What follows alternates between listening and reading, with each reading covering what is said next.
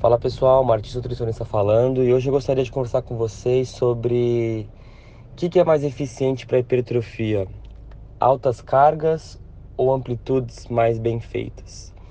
Então o estudo de 2012 aí do McMahon resolveu comparar, pegou dois grupos, um dos grupos fazia até 90 graus da, da amplitude e o outro grupo fazia 50 graus da amplitude, então fazia uma amplitude um pouco menor. O grupo que fazia uma amplitude um pouco menor pegava mais carga e o que fazia uma amplitude maior, que é de 90 graus, pegava menos carga.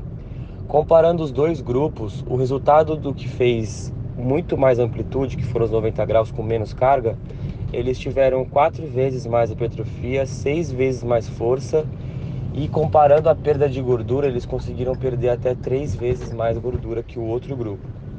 Ou seja, você fazer uma amplitude melhor com cargas um pouco mais baixas, nesse caso foram 20% a menos de carga, você consegue resultados melhores.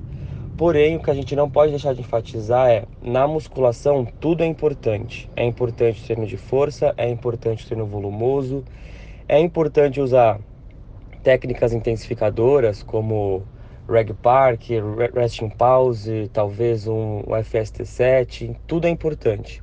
O que a gente tem que saber é o momento certo de ser usado. Então, por isso que o treinador cria uma periodização. Nesse estudo, os exercícios que foram feitos foram cadeira extensora, leg press e agachamento.